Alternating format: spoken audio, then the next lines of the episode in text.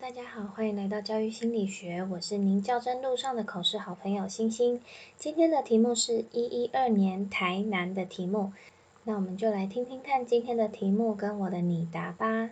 今天的题目是：你觉得自己欠缺的知能是什么？以下是我的拟答。感谢委员的提问，我认为自己欠缺的知能是双语教学的知能。目前政府致力于推动二零三零年双语教育。我服务的学校也已经开始进行双语教学。不过，针对用英语做双语教学这个部分，我认为我还有需要加强的地方。平常虽然有在班上设置英语角，不定期与英文老师合作更新英语角的相关学习内容。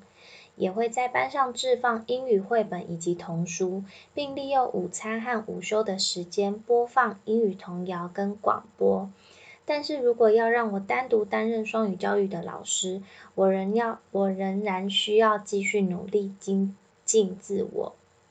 那为了提升双语教学的职能，我目前做了以下几点的规划：第一，加强英文听说读写的能力。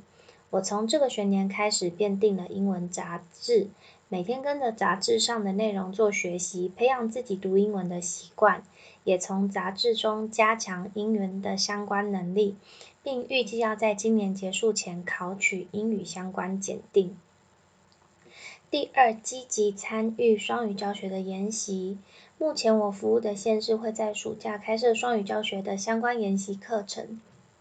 我预计这学年结束时报名参加，努力让自己成为一名有双语教学资格的教师。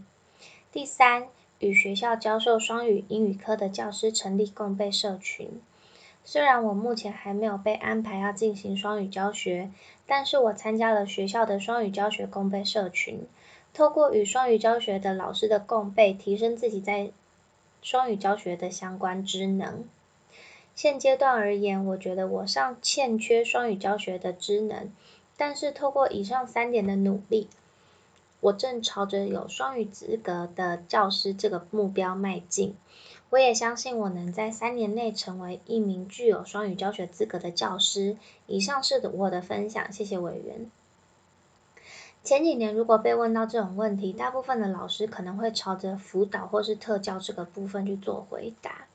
不过现在在推动双语教育，所以增加这部分的教学职能，也会是一个可以回答的方向。